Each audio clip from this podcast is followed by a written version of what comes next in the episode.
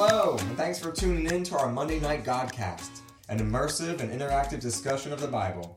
If you're listening to this right now, then I know for a fact that God has something for you. That's right, you. I'm glad you're here. Let's dive into God's Word and see what He has in store for us today.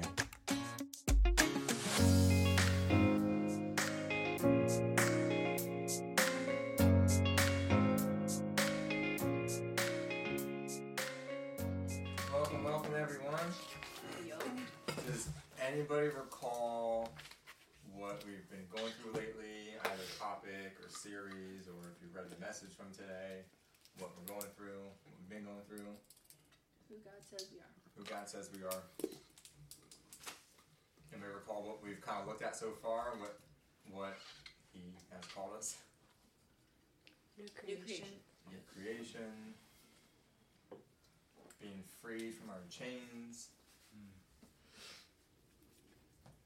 I think that's about it so far. um, so today we're looking at um, what it means to be a child of God, and you know those those those worship songs kind of hit on that of like you know, being no longer a, a um, slave to fear, but a child of God. So we're gonna kind of dig deep into that and kind of see what that means. So again, the the whole point of like what we what we're going through is um, as we went through the book of John prior to all this, um, we saw a lot of people asking who is Jesus, and him asking everyone in return, "Who do you say I am?" So now we're really digging into the other side of it of who he says that we are.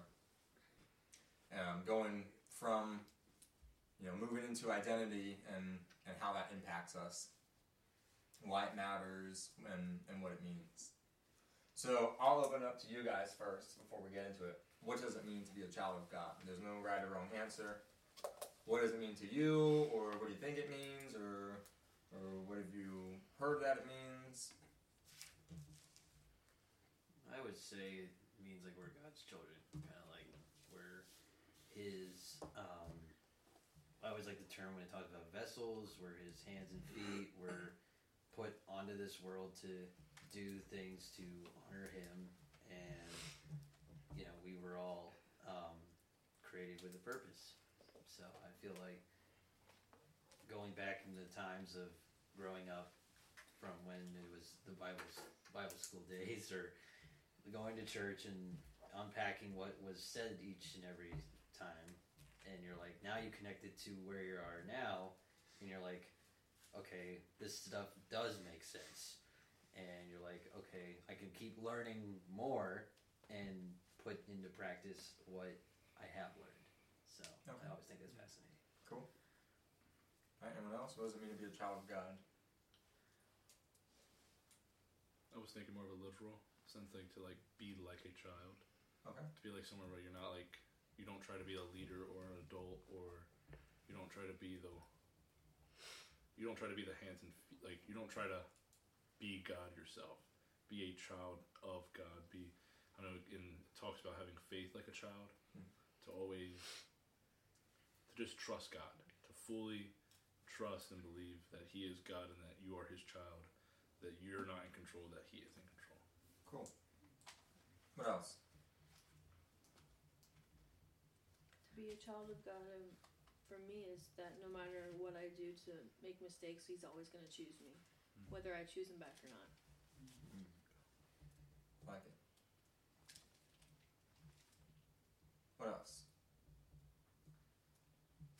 These are all great. Um, I have two thoughts. Um, one, I think it's like when you're growing up and you think of your parents as like a role model of like, this is what you want to resemble. Like you look at God, it's like He's leading the way as to like what you should do with your life. Um, but I also think of it as a term like from when we're talking about a new creation, like when you're born as a child, like you have a fresh slate of like all these things you could do with your life where like when you find jesus you're a new creation like you have all these things you can do to support him and like his kingdom Cool. um, Galatians 3:26 says that we're sons of God through our faith in Jesus Christ. So it's the faith that we have in him that sets us apart. Um, not every human is a son of God or daughter of God because they don't have the faith in Jesus Christ. It's the faith that we have in Jesus that has made us an adopted child of God.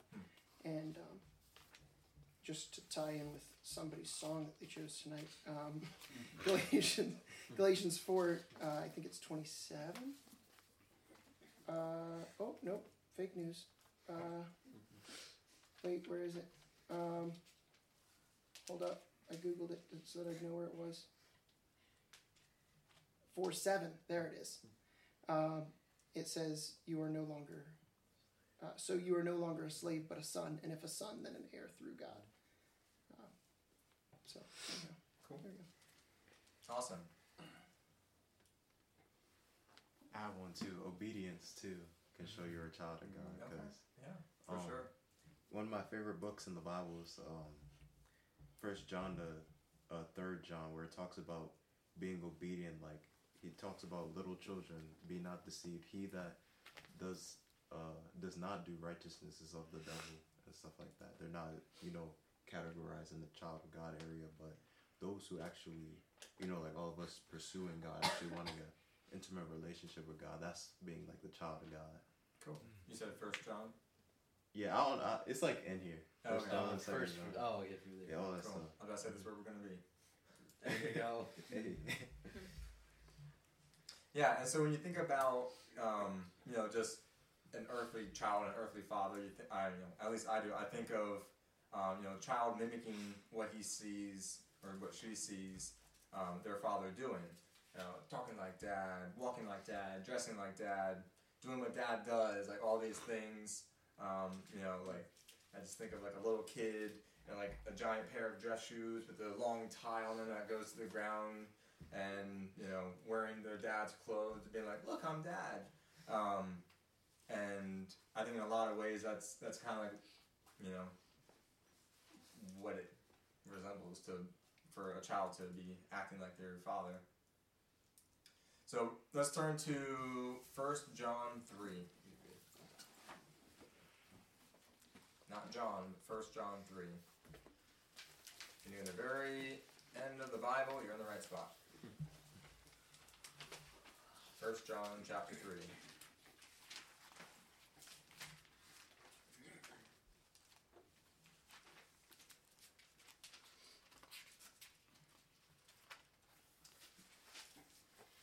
I don't know if we're reading verse one yet, but um, I literally just thought of the song that has those words in it. so anyway, if we get into it, we Yep, we will. Oh, nice. Um, we're actually going to be starting with the two verses prior, just because of the way it cuts off. So, First John two verses twenty eight and twenty nine, and then it goes into chapter three. Um, does anybody want to read that? Um, starting from First John chapter 2, 28, 29, those last two verses of chapter two, and then reading through chapter three up to uh, verse ten. I'll split it with somebody. Wants to split it. Go for it. I'll start um, in the end of two. Mhm. Uh, let's see.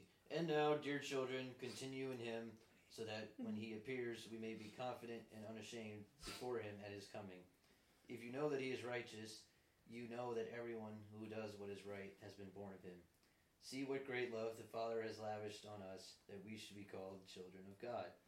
And that is what we are.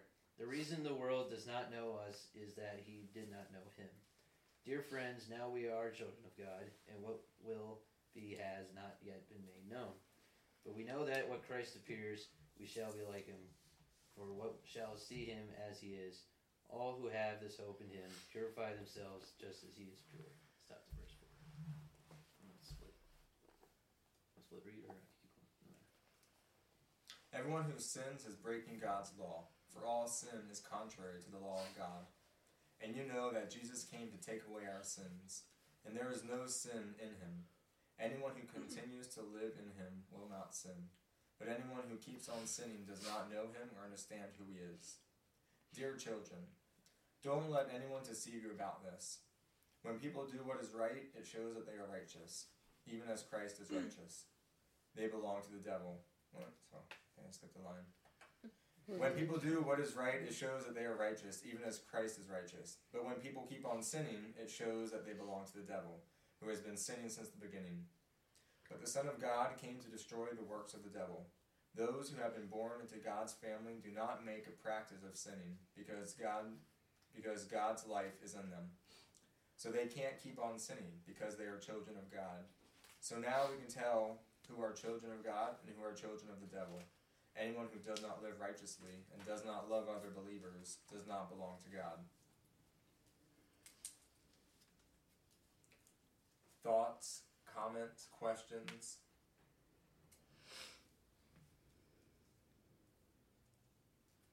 Seems repetitive. Seems like all right. It's um, I can get down with that. But what do you guys think? I don't know.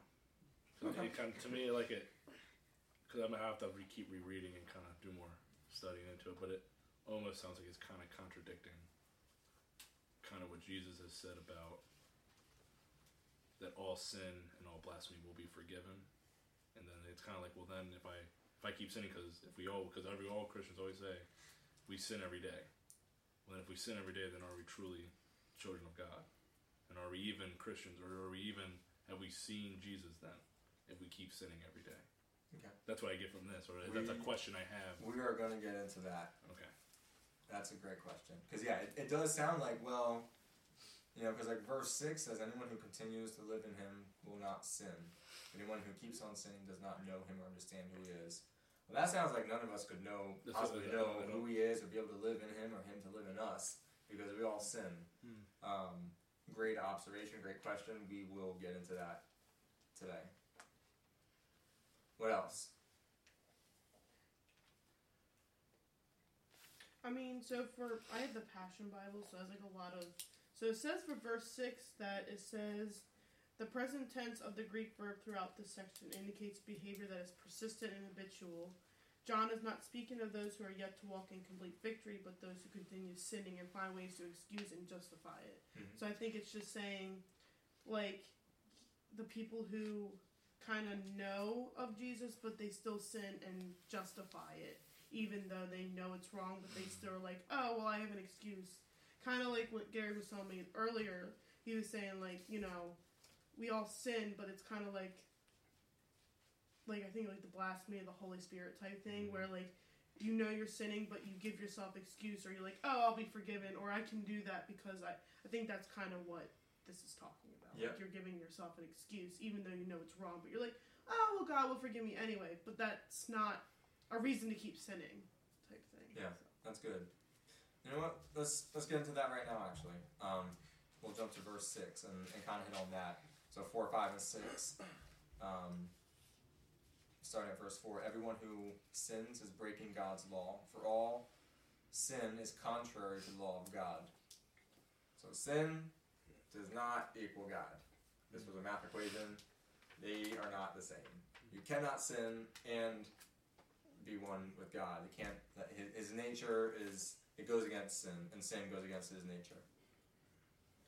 You know that Jesus came to take away our sins, and there is no sin in him. So we're supposed to have Christ in us, and He is in us. So sin can't be in us if there's sin. Hmm, sin can't be in us if Jesus is in us, and Jesus can't be in us if sin is in us. We can't have sin in us and Jesus in us. Doesn't mean we don't ever commit a sin. How do I know that's what it means? There's a few other references to that. Um, 1 John 2, verse um, well, 1 and 2. Um, if anyone does sin, we have an advocate who pleads our case before the Father. He is Jesus Christ, the one who is truly righteous. He himself is the sacrifice that atones for our sins. Hmm, that's not the verse I was going for, actually. Oh, it was right above that. Um, 1 John 1 8 says, If we claim we have no sin, we are only fooling ourselves and not living in the truth. Hmm. If we confess our sins to him, he is faithful and just to forgive us our sins and to cleanse us from all wickedness. If we claim we have not sinned, we are calling God a liar and showing that his word has no place in our hearts. Hmm. Hmm. So John is not saying here if you if you sin ever again, or if you have ever committed sin, that you cannot be called a child of God and you can't have God in you and Jesus can't have any place in your heart. That's not what he's saying. And what you mentioned, Haley, um, about the, the different tense tenses, like in the Greek, it implies habitual sin. It implies if you are living in sin, if you are um, continuing to sin, living in sin, abiding in sin, is how it's put in another translation. That's what he's talking about here. Of anyone who continues to live in sin. Hmm. Is it kind of like saying like anyone like the, the not deny sin, but like denies to themselves that what they are doing is sin. Like if, I, like if I'm stealing something, and I was like, well, that's not really a sin. That's like what he's talking. Like, is that what he's talking about? Like denying the fact that you're like almost denying the word of God. You're denying that God that. said, "Don't steal," and you continue to steal, and you're saying, "Well, I'm justified stealing because whatever reason you're justifying yourself Mhm. to steal." Mm-hmm. That's okay. Yeah, it, it could it could be anything. Um, any any habitual sin, anything that you keep going back to. Um, in some ways, the question isn't even do you sin or not, because we all sin. The question is how do you how do you react when you sin? Mm-hmm. Do you give in to the pattern of sin? Do you let it dominate your lifestyle, or do you humbly confess your sin and battle against it with the power that Jesus can give? another way to put it. What's important is that we never sign a peace treaty with sin. We don't wink at its presence or excuse it by saying, "Oh, everyone has you know his or his or her own sinful areas, and this one is mine." It might be stealing, it might be lying, it might be you know sexual immorality, it might be something else. So Jesus, Jesus understands. I'm good. He's you know I'm forgiven, so I'll just keep doing it because that goes against hmm. everything that Jesus says and, and what we are, who we are in Jesus, and goes against what he's done on the cross.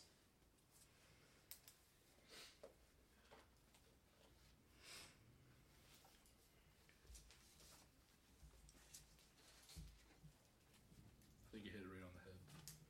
That was pretty good. That No, was, good question. that was so- solid. That was, I was I was like, oh man, here goes another Gehrig spiral. No, I'm in no, trouble no. It's, again. it's great. No, I mean, hundred percent. Like there, there are a lot of questions like that where it seems like it's completely contra- contradictory to something else that the Bible mm-hmm. says. Where, you know, even verses that are like, you know, God will forgive and forget our, he'll, he'll forget about our sins, and people will be like, God can forget our sins. Does that mean that like he doesn't remember it? That God like lost his memory? Like you know, he says that he forgives us and that he's like forgotten it also. So like forgotten as though he won't hold it against us. Mm-hmm. Because if we were to take it as the literal word God forgets our sins, that would do a few things that would contradict something that's a, a definite. That would mean that we're saying that God isn't all knowing and all powerful, and that we know more than God. Like, I remember this sin that I did, but God doesn't because He said He forgot it. That would go against who He is. So it's, He won't hold those sins against us mm-hmm. anymore. As another example of that. So no, that's a great question to bring up because otherwise you're looking at this like, oh well, I've sinned and I probably will still sin again, so that means that I can't understand who He is according to this. Not what that's saying. If you're making a habit out of sin, if you're abiding in sin and making making it part of your your you know day to day life and abiding in sin, then that's what it's talking about here. Because you can't abide in sin and abide in Jesus. That's that's why I asked the question because I was like, I know there's no contradiction. Like the word of God does not contradict itself, and I was like, I'm missing something there. I'm glad I asked That's the question because you uh, answered it right like I said on the head. Cool. It was good. Alright, guys, verse 1.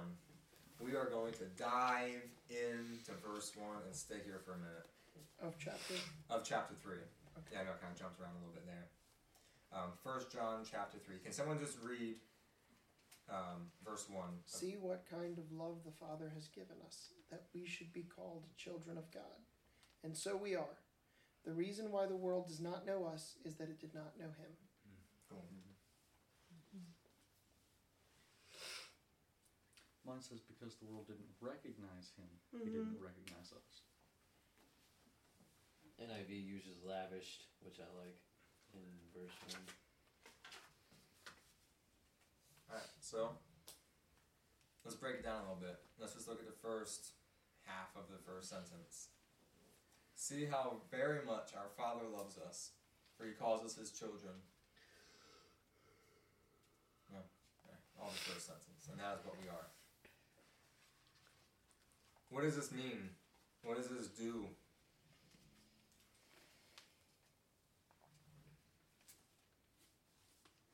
It makes us feel good, or makes us have a sense of um, reassurance. That's where like reassurance that, um, like we kind of started the discussion with was, we're all you know, you know, uh, his children, and you know he does all the continues to do all the great stuff for us, and you know we look up to him when we need him the most. So. Still powerful stuff. Cool.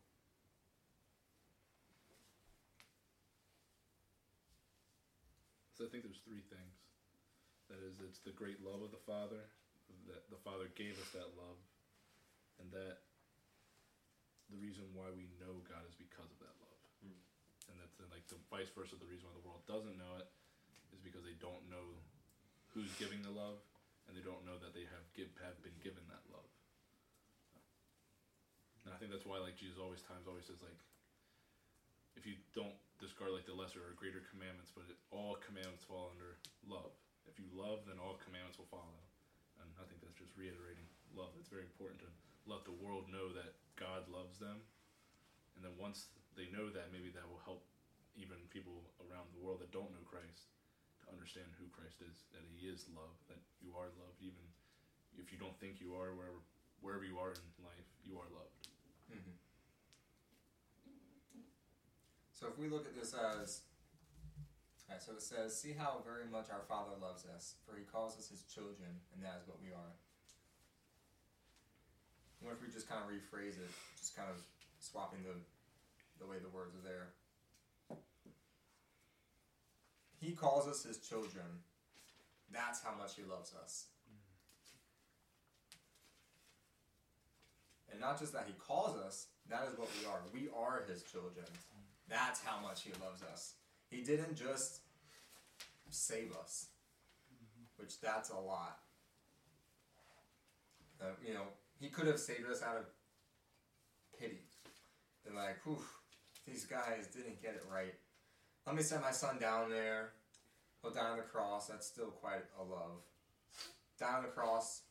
He did nothing he didn't deserve, it, but I'm gonna put him up on that cross and and give him salvation, where man can be saved from hell. Then they'll be fine.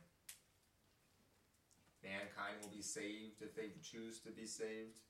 You know, he went he went far past that, which that's already that's amazing grace already. But he went far beyond that to call us children, to say, I'm not just gonna save you, I'm gonna take you in as my own.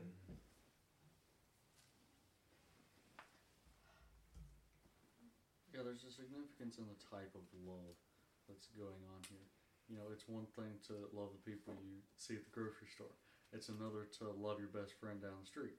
It's another to love your kids or your family. Yeah. So there's, I think it speaks to that. Mm-hmm. So we can also look at who calls us children of God. So he calls us our children, his children. We also have actually I'm gonna um, give three different references. If I can have three different people look them up. Um, who wants to take 2 Corinthians six eighteen? I'll take that one. All right. Who wants to take Hebrews two eleven? Sure.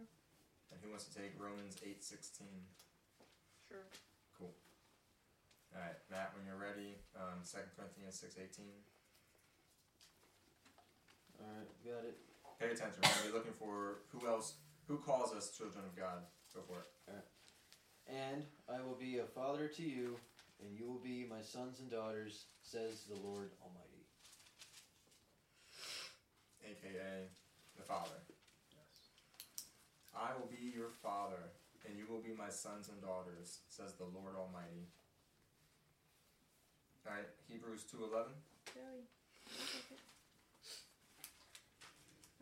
Small book, easy to pass. Thank you. President. Who,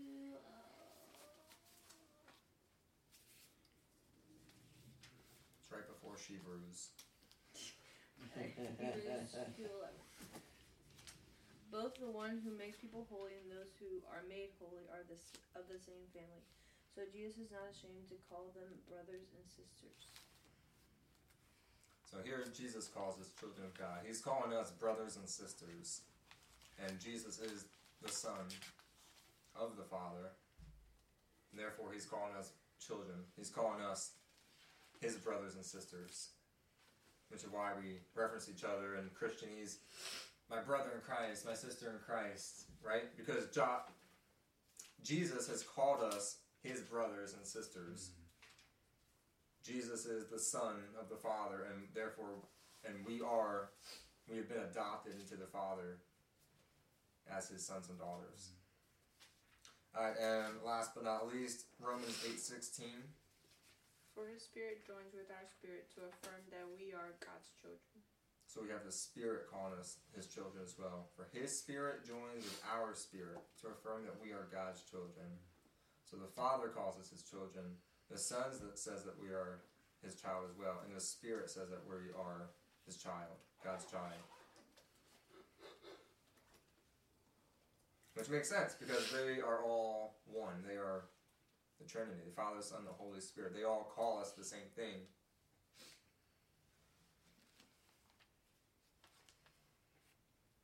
See how very much our Father loves us, for He calls us His children, and that is what we are.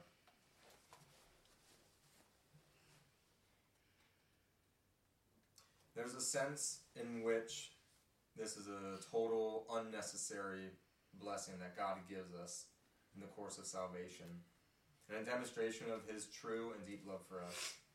We can picture someone helping or saving someone, but not going so far as to make them part of the family. But that's what God has done for us. In this, we gain something in Jesus Christ greater than Adam ever possessed. We never once read of Adam being called one of the children of God in the sense that John talks about here. Adam was never adopted as a son in the way that believers are. And a lot of times in the Christian world, we, we think about it as, as um, redemption or a restoration of what was lost with Adam. But we're gaining back what Adam lost, but we're, we're granted a lot more in Christ than what, than what Adam ever had. Adam was never called a child of God. He was his creation, but he was never. We, we have it in a whole different way than, than what he had back then. And if that's the case, imagine how different the world would be if all the brothers and sisters in Christ actually treated everyone as a brother and sister, as a sibling. Alright, second part of verse 1. But the people who belong to this world don't recognize that we are God's children because they don't know Him. What's going on here? Seems self explanatory, but what's going on?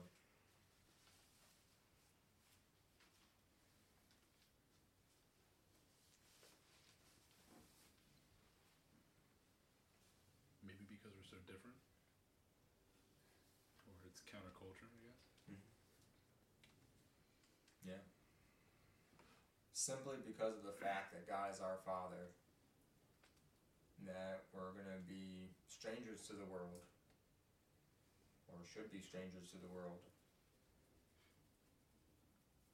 That's because oh, I didn't mean to cut you off. No, you're good. That's because it's run by the devil. You know what I mean? It's like, you know what's so crazy? You know how God is like the same yesterday, today, and forever? And so, you know how the devil brought sin onto this earth, and they gave people this perspective of how, you know, drinking's normal, uh, shooting, killing's normal, things like that, when really it's not how God always had holiness in the beginning and stuff like that. But because now that we're children of God and we're out of sin and stuff, we can see the actual. Our eyes are open to the truth. We actually see um, how life was meant to be, to be in holiness and stuff Mhm. like that. Like, Yeah. That's good. And what does holy mean? Um, that's good, just obeying God, right? Just Holy is Set apart. Set set apart. apart. Yeah. Oh, yeah. A holy, holy, holy God. You are set apart from everyone. You you are different. You are you are yeah sanctified. You are made holy. You are set apart from everything else. There is this holiness and there's everything else. So overall, you would expect you would expect the uh, no, I'm jumping ahead of myself. Um, if we're not set apart, if we don't look different, if the world does recognize us, that poses a, a danger. Because you would expect. Just kidding, keep jumping down. Um, it shows the danger of a Christianity that works so hard to show the world just how much we can fit in and look like everyone else.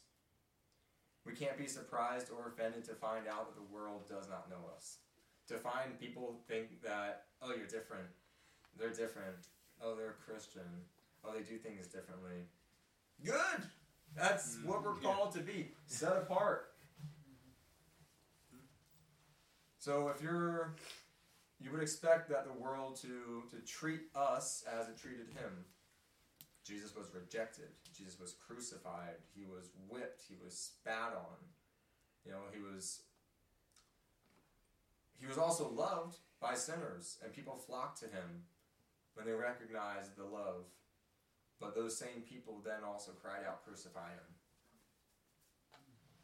So it doesn't mean that we go out intentionally trying to make enemies and that we give people a reason to hate us and be like, hey, don't do what you're doing, that's not what you're supposed to do. Because that is not doing it in love.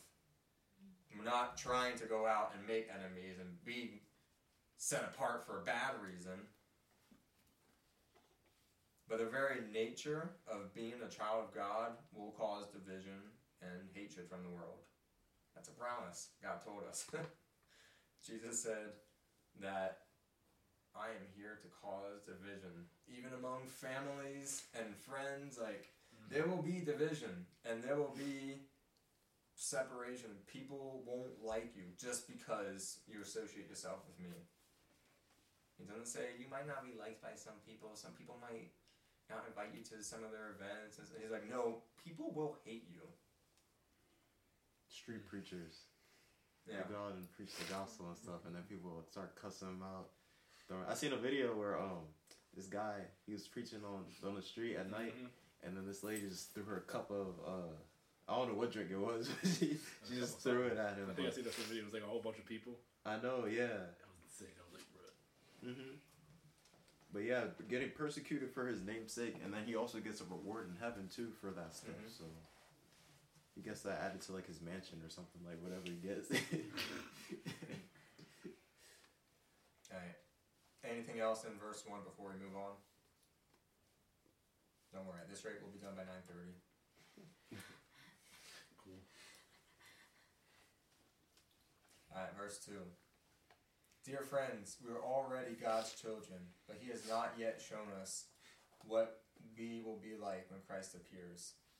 But we do know that we will be like Him, for we will see Him as He really is. Thoughts?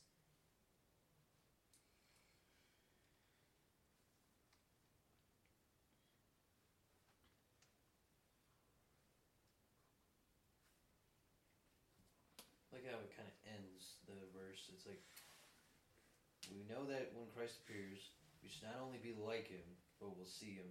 We shall see him for how, or see him as he is. So if we see God as all like he is to us, um, grateful, you know, mighty, all those good things, that you know we he is affirming his pouring love for us. So like how that encompasses the previous verse and that verse. Yeah.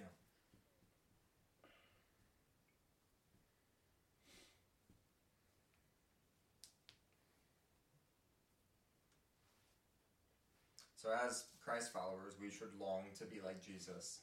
And you know, God's never going to force someone to be like Jesus or to accept him. But you know, there's the reality of hell, and that's that's what hell is. It's people who don't want to be like Jesus, people who don't want to accept his truth.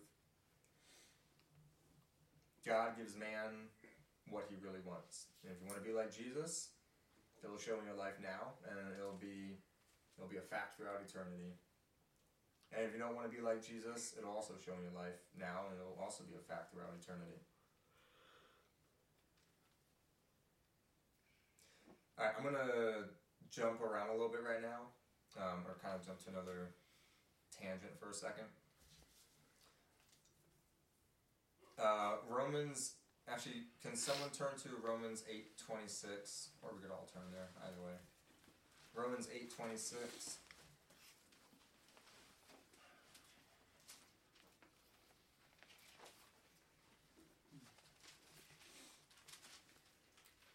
Romans eight twenty six and twenty seven. Somebody want to read that?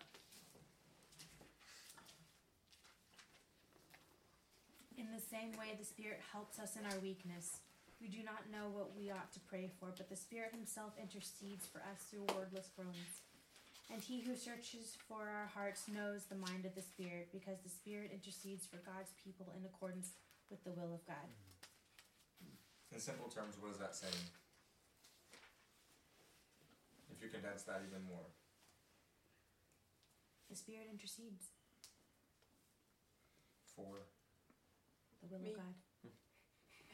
yeah. And and I think of a song. I feel like I may have brought this up before here in this group. Um, I think it's Casting Crowns. It's like shine bright, let your glory fill this place." Yeah. So- so- And it's like with groans only you can comprehend, right? So it's like the Holy Spirit exactly is translating what it's saying here. Translates our groaning when um, the Holy Spirit prays for us with groanings that cannot be expressed in words. And I think of just when you're just so exasperated.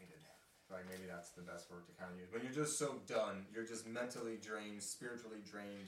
You're just kind of done with everything and everyone. And you get to a place where you're trying to pray, but you don't even know what to say. And you're just like,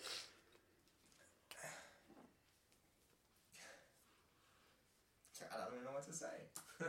right? Like I know I've been there before. I don't know about you guys, mm. but in those moments, the Holy Spirit is there interceding for us, saying like, "I got this," because the Holy Spirit lives within us. Lives within us, and so therefore he's like, "I, I get it. I get what's going on. I'll translate this to the Father because like I, I get what you're trying to say." So it made me think of something.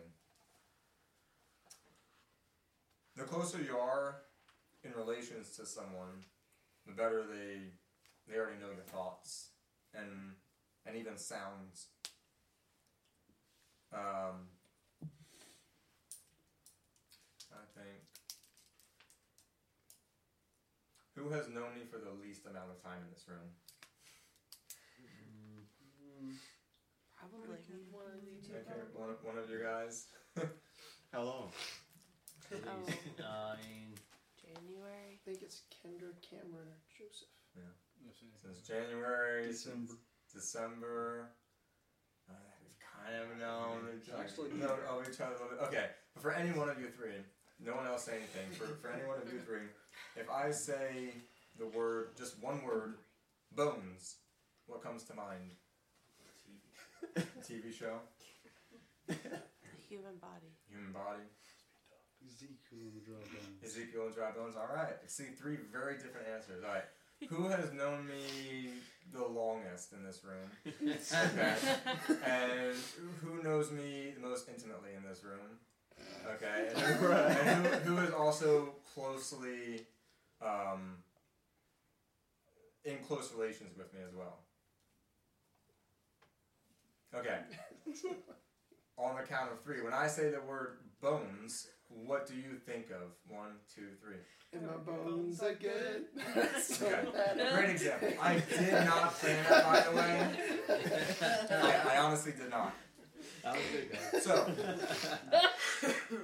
for those who I'm not in close relation to, or not in close relation to yet, or haven't known as long, a word is just a word. Mm-hmm. There, you had no context as to what I was trying to com- to communicate. If I just say the word bones, they know that I have many times very inaccurately sang the song, and I only know the one line of the song. My bones are good. the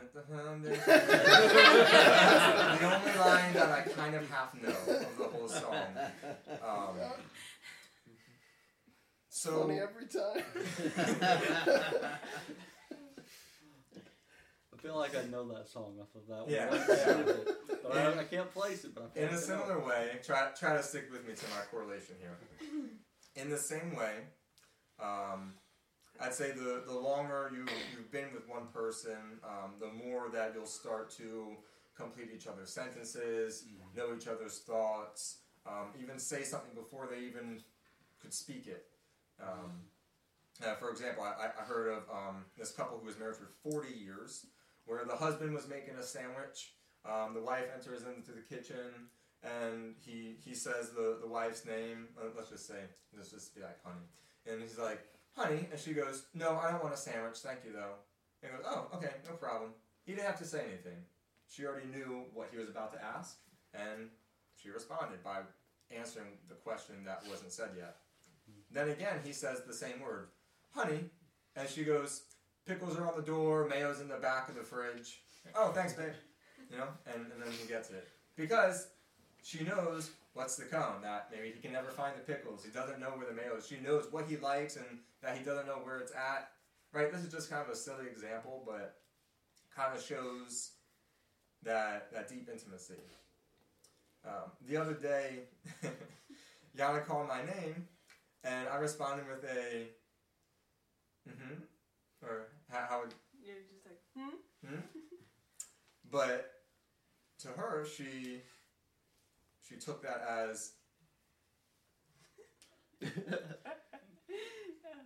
So he does this a lot. Every time I say babe, and he goes hmm, and I know that he um, is letting me know that he has I have his undivided attention, that he's listening to me, and I can say whatever it is I need to say. So it, it gives me that, and it's just a hmm, and I already know. Usually followed by a chin up and Yes. like a look intently in your direction. But it's, di- it's different than just hmm, yeah. because you can understand those different groans, different like sounds. The hmm, like hey babe, Inflection. hmm. All right, it's, it's not that. That's kind of like I'm not giving you any attention. I'm just kind of responding, but in a certain way that you can understand it, I'm giving you my undivided attention, right?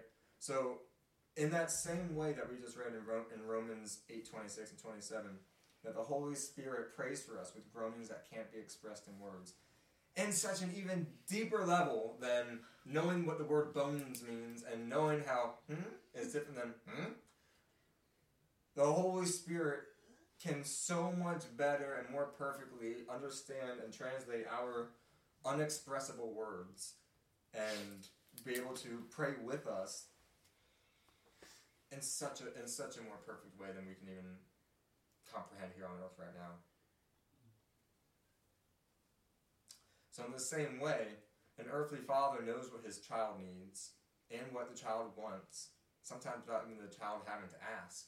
The kid might just be looking at something and go, "Hey, Dad," and the the child, the father might see they've been they've been talking about this toy for a while. They've been saving for this toy for a while, and now they see this toy in front of them. The, the father doesn't even need to say, "Yes, son. Yes, daughter. What is it?" They already know what the father, what what the child is, what they have on their heart, what they have on their mind. Being like, "Oh, you know, I know, I know what you, I know what you want. I know what you're asking for." And how much more does our heavenly Father know our every need and desire? If if these buffoons knows what bones means, when I say bones, they know what I'm thinking, um, and and that my wife knows what hmm, means when when she calls my name. How much more does the Father know our every need, our every want, our every desire before we even express it, and how much more is it valuable to him when we do express it, saying, Father, I'm coming to you. I don't even know what to pray. You know, or in any in any type of way that you might pray it. He knows.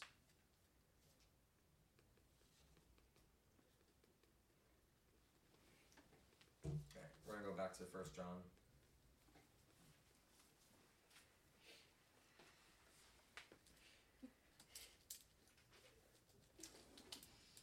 Uh, somebody want to reread verses 3 through 6?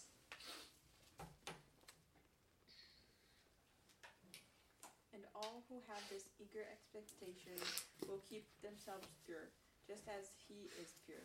Everyone who sins is breaking God's law, for all sin is contrary to the law of God. And you know that Jesus came to take away our sins, and there is no sin in him. Anyone who continues to live in him will not sin. But anyone who keeps on sinning does not know him or understand who he is.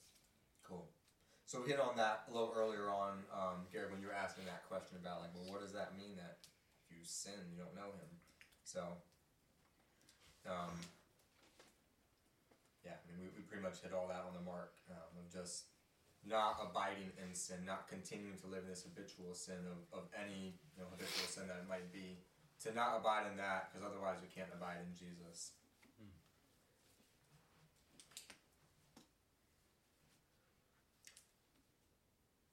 Verse 7. If someone were to, to say, hey, don't let anyone tell you different, but blah, blah, blah, blah, blah. And almost, that, that little preface is probably there for a reason because someone is trying to tell you something different. So he's saying, like, hey, other people are going to say things differently, but you should believe this. That's what he's saying here. Dear children, don't let anyone deceive you about this. When people do what is right, it shows that they are righteous, even as Christ is righteous. So he's probably talking to people here who are trying to deceive him, whether intentionally or not intentionally, that certain things are not right and certain things are not wrong. That, hey, it is okay to do this. He's like, don't let anyone deceive you. When you do what's right, it shows that you're righteous, just as Christ is righteous. So do what he's doing. When people keep on sinning, it shows that they belong to the devil, who has been sinning since the beginning. And again, that's that habitual sin. It doesn't mean, oh my gosh, today, like, I lost my temper, today I, I, I lied, or today I did this, yesterday I did that. Oh my gosh, I belong to the devil. That is not what he is saying here those who are habitually living in sin, if you are abiding in sin, you have made sin a place in your heart, and you are okay with it, and you've made peace with it, and you're good, and you're like, this is all right, and you're making excuses for sin, that's what he's talking about. Then you belong to the devil because the devil has made a nice little home right there in your heart of like, hey man, it's okay, this is all good. Don't worry about it. Those who have been born into God's family do not make a practice of sinning because God's life is in them. So what does that mean in verse 9? Those who have been born into God's kin those who have been born into God's family. What does that mean? Because we're all born here on earth. What does that mean to be born into God's family? Be born to accept Him, Mhm. get baptized, and you're born again. Clean slate. Yeah. Um, and this rem- this makes me think a little bit of like, um, like having two masters. You know, you you have God that you one day said that you accepted Him as your Lord and Savior, but then you're like, okay, well, the devil is making things very appealing to me. So because I know that Jesus forgives me, um, as many times as I continue to ask Him to forgive me, and He loves me, so you know, uh, kind of pick, picking favorites, whatever they you feel like that day. Like, okay, well, I'm gonna do the right thing here because this is what I feel like, and you're gonna honor your master Jesus. Then the next day, eh, I really don't feel like doing this, and later I can just go and do my little confession thing. So I'm gonna serve my other master, the devil, here, to you know, please my own flesh or whatever it is, um, instead of really being a child of God and abandoning that sinful nature. Yeah, and having two masters doesn't work because when the master's rules or commands are different than each other, you can only obey one. Mhm. If one master says kill that person and one master says love that person, well, you can't love them by killing them. You can't kill them if you love them. So therefore, you're going to do one or the other. You're either going to love them or you're going to kill them. You can't have both masters. Yeah, I think it's James that talks about like salt water and uh, fresh water flowing from the same spring. Now, this in that particular circumstance, he's talking about blessing and cursing, but it's the same kind of vein of conversation. Yeah.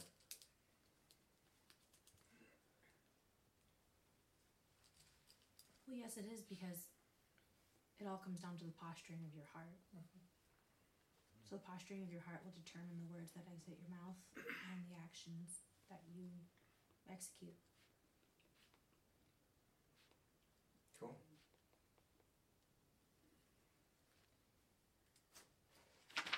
It's so true because oh man, I keep leaning back. It's so true because uh, the Holy Spirit convicted me, like, or not even the Holy Spirit, the Father convicted me.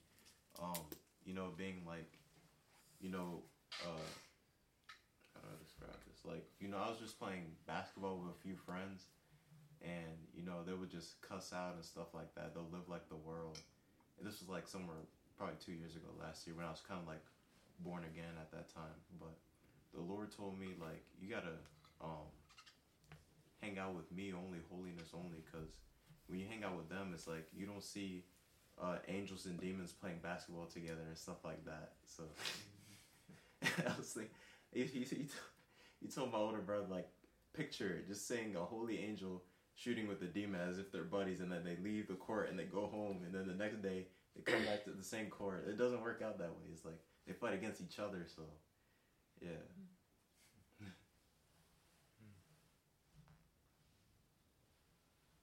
All right, in this last verse here, in this section, verse 10. So now we can tell who are children of God and who are children of the devil. Anyone who does not live righteously and does not love other believers does not belong to God. So if that's the case, then how can you tell that someone is a child of God? Their fruit. You will know them by their fruit. Mm-hmm. What's the fruit? Fruits of the spirit. Yeah, love, peace, Joy, peace, joy. peace, long patience, kindness, goodness, faithfulness, and self control. Yeah. Gentleness. Mm-hmm. Oh, that's that one. Love, joy, peace, patience. How many are there? There are Nine. Yeah. And I like that you said gentleness in a gentle way. Not like, and gentleness! You. Forgot it! I was thinking it. You got me. Like, it's all good. that was very gentle. I wasn't really thinking about how I said it. No, no, no, no, no, no. I took it. It naturally, it naturally can because you're fruit. You know? Exactly. There you go. Yeah. The gentleness showed in the wording of your gentleness. yeah, so if anyone who doesn't live righteously and does not love other believers does not belong to God, then the opposite must be true. Those who do live righteously and do love other believers do belong with God, to God.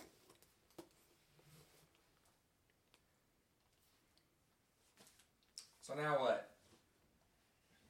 What does this do? What does this change? What does this mean?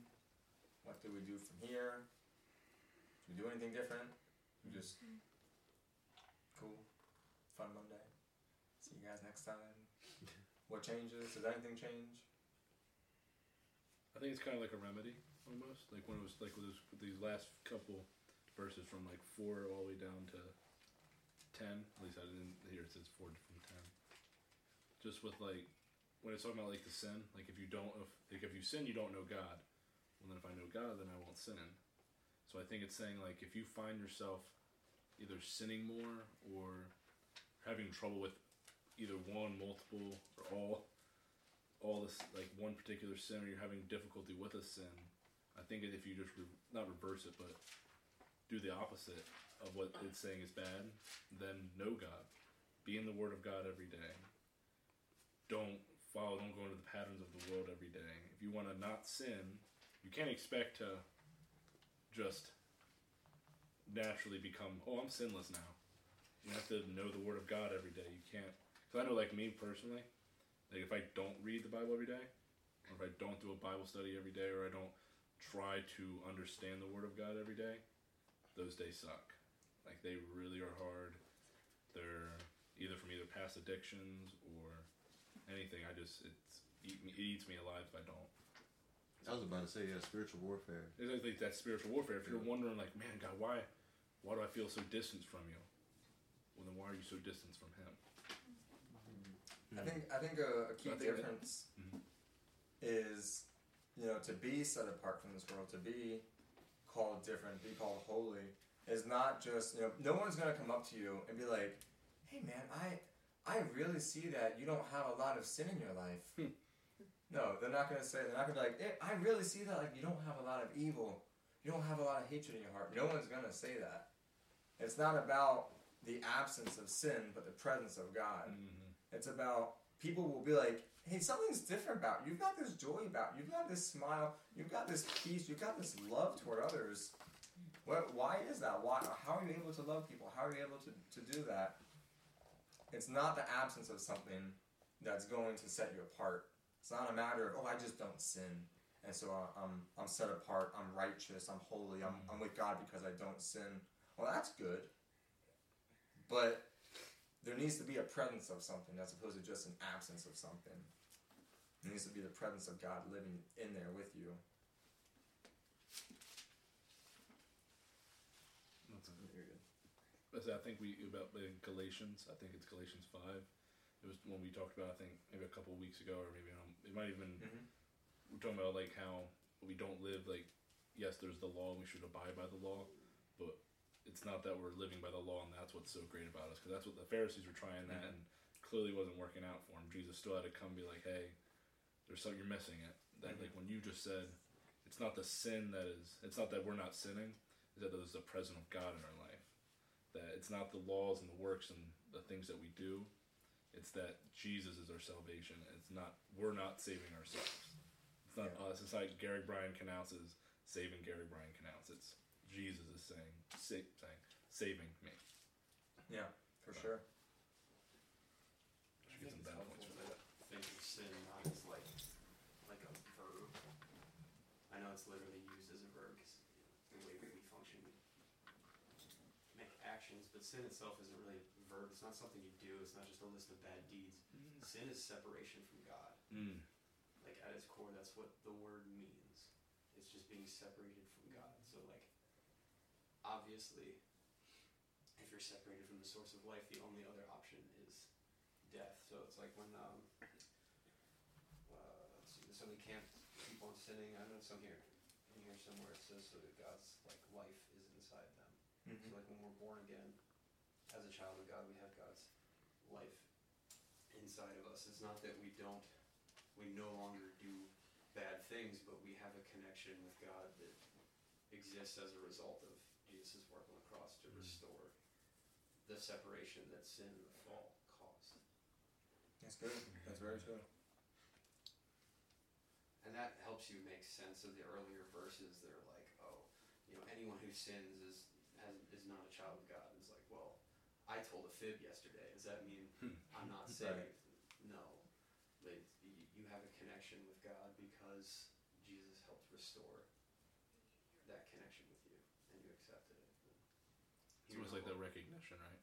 Yeah. Like I told it, like you saying that I told a fib yesterday. It's kind of like proving that you do have the Holy Spirit in you because you clearly recognize that you did sin. You're not saying, "Well, yeah, God didn't see that," right?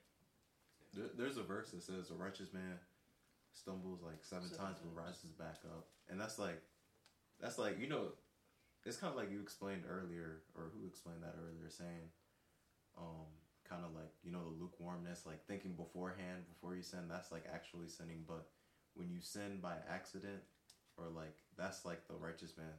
Um, I don't know. Am I wording it right? Yep. It's like uh, you guys understand what I'm saying? right. All right. Yeah. Holy Spirit's interceding right now. I get it. Yeah. No. Amen.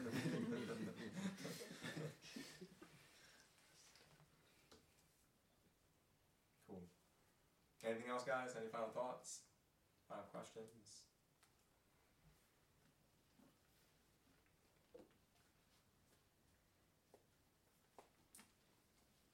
Cool. No, I, I, I like that point, Cameron. That it's not just a matter of it's not just like oh I sinned or you know it's not like oh man like tisk tisk like oh I did a bad thing like oh but it's alright God will forgive me. It's like it's separation. Mm. It's like i- i- if we just replace the word sin with separation from God every time, it takes on such a deeper meaning. It's not just like those who abide in sin cannot abide in Jesus. Those who are separated from Jesus cannot be with Jesus. Yeah, because you're choosing separation of Jesus as opposed to being with Jesus. So yeah, you can't have separation and togetherness because you're choosing separation. And it's that's exactly what it is of you know separation from God because sin cannot abide with God and God cannot abide with sin. Yeah, or like when it says everyone who sins is breaking God's law for for all sin is contrary to the law of God. It's like if you're specifically choosing something that its only defining quality is it is outside of God, well, yeah, it's contrary to the law of God. Yeah. It almost seems redundant, but Mhm. that's what it means. It is. Yeah.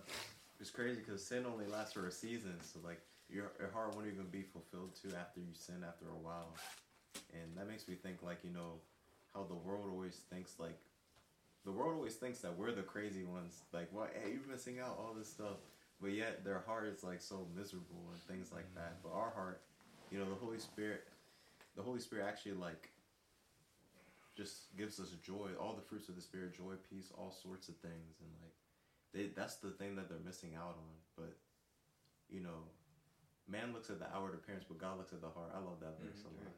Yeah. Right on the right nail on the head, right there. hmm Well said. Cool. Good stuff, guys.